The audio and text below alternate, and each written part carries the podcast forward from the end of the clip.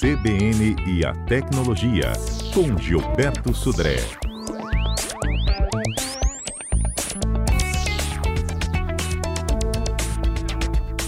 E Gilberto, bom dia. Bom dia, Fernanda. Bom dia, ouvintes da CBN. A gente tem aplicativos que garantem um pouco mais de privacidade no nosso celular? Exatamente, Fernanda. Com essa, essa questão da privacidade, né, foi sempre agora, né, mais recentemente até, motivo de grandes discussões, principalmente quando o WhatsApp resolveu mudar aquela política de privacidade dele, e aí veio à tona essa discussão de privacidade. Aí eh, chegamos também na questão da entrada em vigor das multas né, da, administrativas da NPD em relação à LGPD. Então, tudo isso virou, né, o, colocou, na verdade, uma luz sobre a, o tema privacidade. E aí a gente tem alguns aplicativos que prezam melhor para a nossa privacidade em detrimento de outros no celular. Então, vamos falar de alguns aplicativos aqui que a gente pode escolher e até em substituição a outros que a gente normalmente utiliza, que são aplicativos que é, prezam um pouco melhor, que cuidam um pouco melhor da nossa privacidade. O primeiro deles é o Signal, né? é um aplicativo de mensagem instantânea que é obviamente é, concorrente do WhatsApp. É, inclusive, o WhatsApp utiliza né, uma criptografia do Signo que foi modificada. O Signo foi o primeiro, inclusive, aplicativo que teve essa ideia de criptografia fim a fim, né, de uma, um aparelho até o outro diretamente. Então, ele é gratuito, tem versões para Android e iOS, e realmente é um, aplicativo que permite ligações, né, permite, permite é, troca de mensagens também, e um aplicativo é, que é considerado bem mais seguro do que o próprio WhatsApp, né, nessa questão de invasão de privacidade.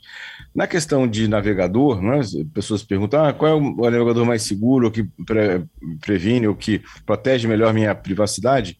O Brave é um navegador até pouco conhecido, mas é um navegador que tem é, também esse mote de é, proteger a privacidade dos usuários em relação a isso. Então, ele não coleta dados de navegação, não coleta nenhum tipo de é, informação do usuário, né? ou seja, coisa que a gente sabe que acontece com o Chrome, quando ele, você navega, então ele tem uma série de monitoramentos que, ele, que acontecem em relação a isso. Então, no caso do Brave, também tem para Android, tem para iOS também, e é um navegador de internet gratuito né? nessa, nessa situação. Na questão de pesquisa, né, ou seja, esses portais de busca né, que a gente usa, normalmente o mais famoso de todos é o Google. Né? Mas o Google, principalmente quando você está né, com o navegador aberto numa página, com o Gmail, né, por exemplo, logado no Gmail ou no YouTube, que são duas ferramentas do próprio Google, e você abre uma outra aba para fazer uma pesquisa sobre um certo assunto, é, o Google consegue associar aquela pesquisa à sua conta do Gmail ou aquela conta do YouTube. Então, da, daí para frente, ele começa a coletar essas informações a seu respeito de interesses que você tem, por exemplo, nas pesquisas que você fez. Um portal de busca que é bem interessante e que não tem esse monitoramento é o chamado de DuckDuckGo. É um portal de buscas gratuito também, que tem a característica de não guardar né, esse, essa, esse histórico de busca que a gente faz na, na internet. Então, é uma, é uma situação bem interessante também.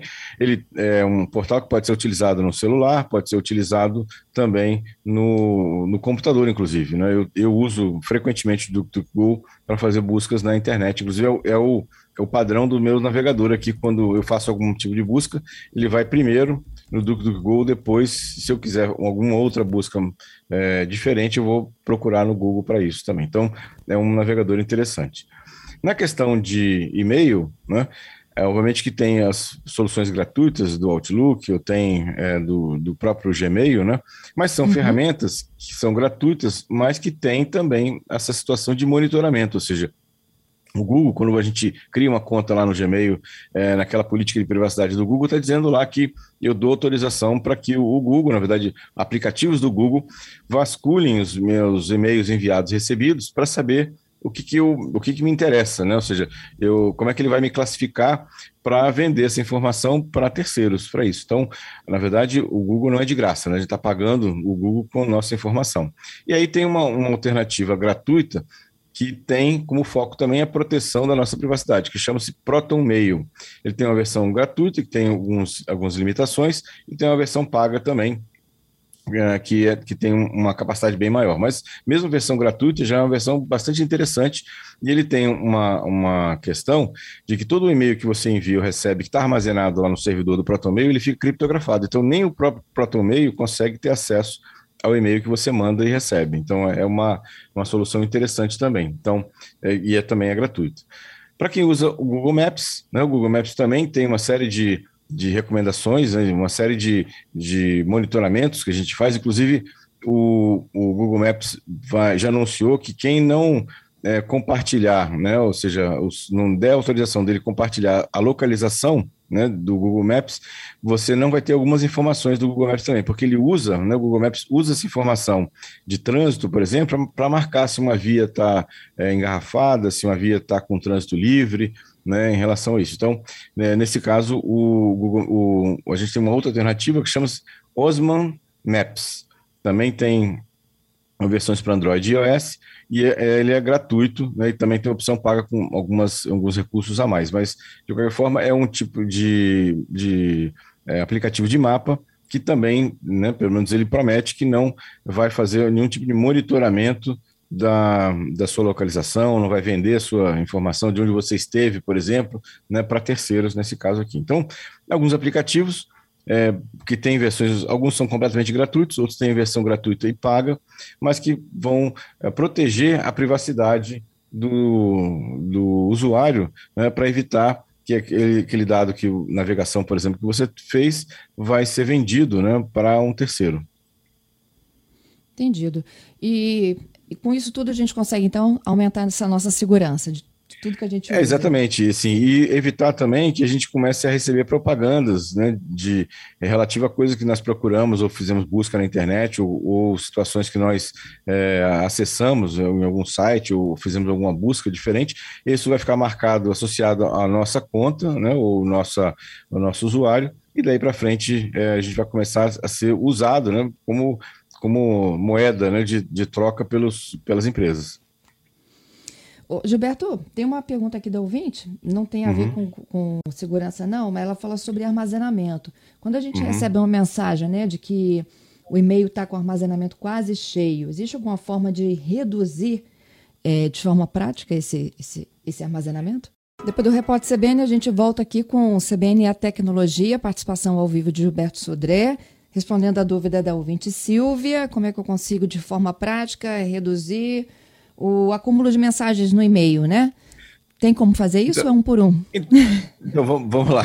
É, na verdade, o, se for o Gmail, no caso, ele é tem Gmail. um limite de 15, 15, 15 GB é, de, de, espaço. Na verdade, ela deve estar armazenando isso ou na, na, na mensagens armazenadas ou arquivadas, ou na, na, lixeira. Ela pode limpar a lixeira ou ela pode limpar essas mensagens armazenadas também. Se ela não tem como remover, porque são mensagens que ela precisa guardar, uma alternativa é ela é, comprar um espaço de armazenamento para isso, né? Ou seja, tem como o, o, o, Gmail vende, né? Até é um valor até bem razoável, né? De, de espaço a mais de armazenamento para isso. Mas ela pode baixar ou, ou removendo as mensagens antigas que estão lá na caixa postal dela. Ok. Vamos para os nossos destaques? Vamos. Viralizou. Conta para gente, Gilberto. Vamos lá, Fernanda. Primeiro, uma notícia interessante no Instagram que pode passar a exigir a confirmação da data de nascimento para proteger crianças. Né? O Instagram, ele para ter uma conta no Instagram precisa ter mais de 13 anos. E aí, os, o Instagram agora para exatamente proteger essa situação de usuários é, de menores de idade, né, é, vai passar agora a exigir a confirmação da data de nascimento para saber exatamente a idade do usuário em si. Lembrando que o, o Instagram já tomou algumas medidas né, para proteger crianças. Por exemplo, é, as contas de menores de idade, né, de 13 a 16 anos, elas já são fechadas por padrão. Ou seja, é, essas, elas, eu não, não consigo, outras pessoas não conseguem adicionar ou seguir essas contas, a não ser que o usuário aprove essa situação. Então, o Instagram está tá buscando aí proteger ainda mais as crianças que, por acaso, tenham conta é, no aplicativo. Outra notícia que me chamou a atenção essa semana foi... Oi? Estou ah, aqui em cima de você falando, nosso ah. último destaque é da Delta, né? Eu falei tanto de Delta hoje. É, então, o, o, a variante Delta da Covid, é, uma notícia essa semana, pode prejudicar a produção de iPhones e Playstations. Por quê? Porque, na verdade, a maior fábrica de, de componentes eletrônicos né, que, utilizados nesses dispositivos, né, ela foi fechada por um surto de Covid dessa variante na China, né, desculpa, no Japão. E aí, essa, essa fábrica vai provavelmente vai ter um impacto na produção dos iPhones dos Playstations. É isso, então. Gilberto, muito obrigada. Até sexta, hein? Obrigado, Fernando. Um abraço para você, para o nosso. Sexta-feira estamos aí de volta com mais tecnologia.